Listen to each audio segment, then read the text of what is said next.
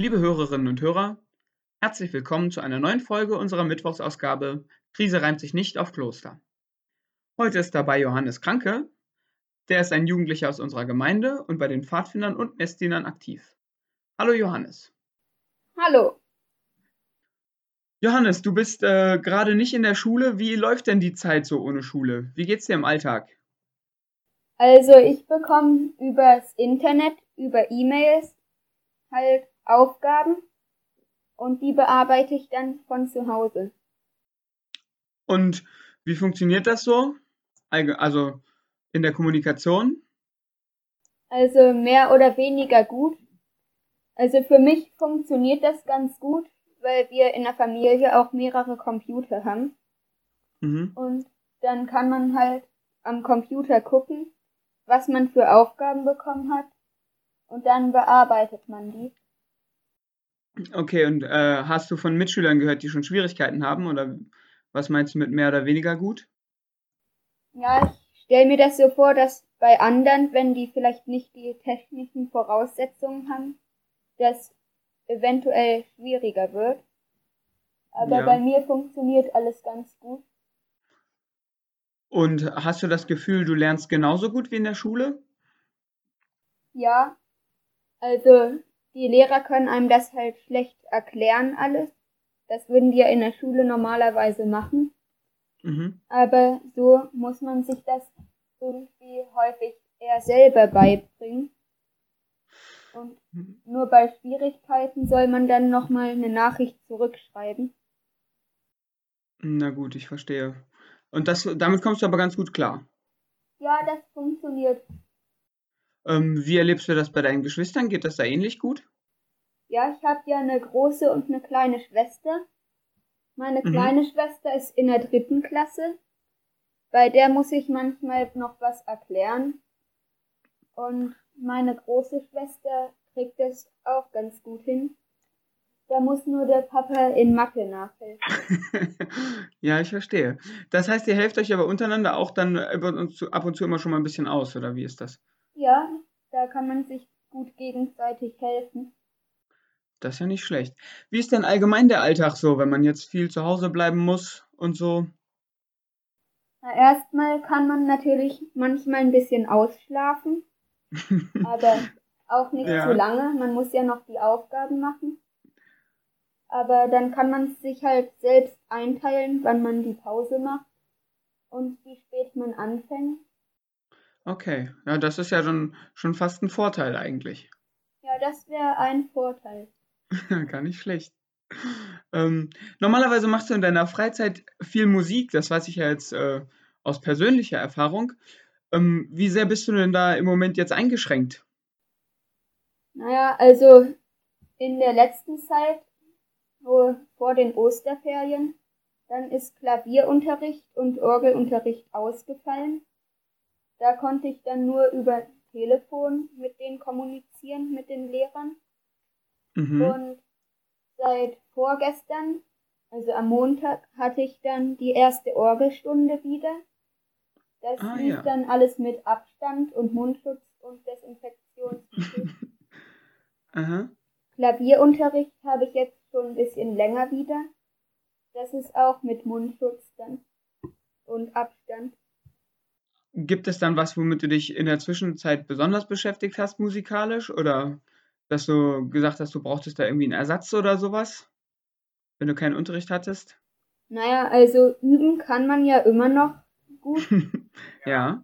An der Orgel üben geht ja auch noch. Die Kirche war ja noch offen, nur die Gottesdienste waren ja abgesagt. Mhm. Und ja, kann auch ganz gut Noten lesen, da geht das. Dann kann ich auch leicht ohne Probleme gut selber üben. Tatsächlich bist du ja musikalisch auch ähm, manchmal auf der Bühne tätig, nämlich im Staatstheater. Wie läuft das da ab? Natürlich haben wir jetzt alle ähm, Veranstaltungen abgesagt. Ja, jetzt wäre neulich kurz nach Ostern eine Aufführung in der Stadthalle gewesen. Oder VW-Halle, glaube ich. Mhm. Ja, die hieß Pop Meets Classic. Und die haben sie abgesagt, Und dann ist das ausgefallen. Ich glaube, Ja. das wird jetzt in den Herbstferien eventuell nachgeholt. Und was, was hättest du da aufgeführt? Da hätten wir ein paar Lieder gesungen mit Kostüm. Ja, mit Ja. einem Kinderchor. Okay, und ihr hofft jetzt drauf, dass das äh, dann noch nachgeholt wird. Ja, das hoffen wir. Aber ist ja im Endeffekt, also jetzt mal, mal außen vor, das ist ja, ist ja tatsächlich traurig eigentlich, ne? Also ich meine, ähm, da habt ihr euch ja sicher lange auch drauf vorbereitet, oder? Ja, da haben wir tagelang geübt.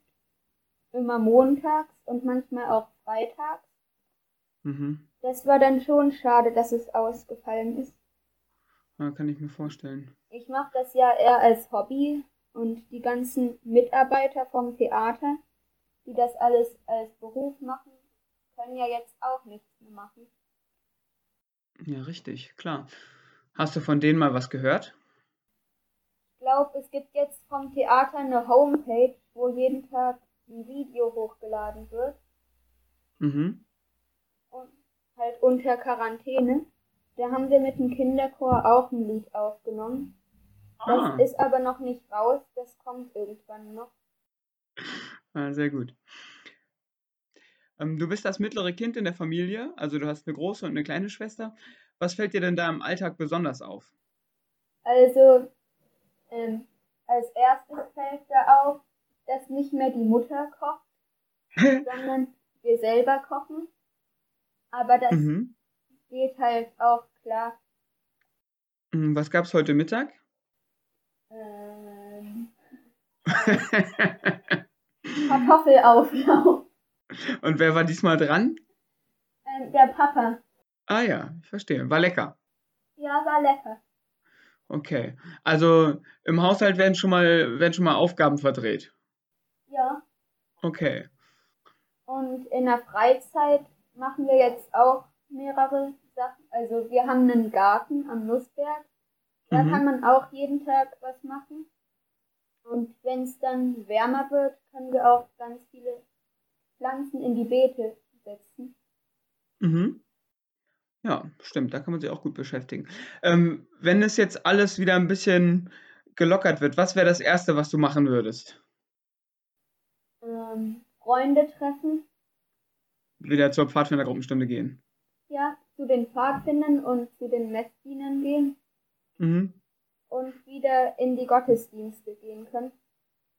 Gibt es denn irgendwas, was dir in dieser, in dieser ja doch sehr anstrengenden Zeit irgendwie auch immer wieder ein bisschen Kraft gibt oder wo du sagst, ja, das hat mir jetzt äh, so viel Spaß gemacht, dass es eigentlich alles gar nicht so schlimm ist?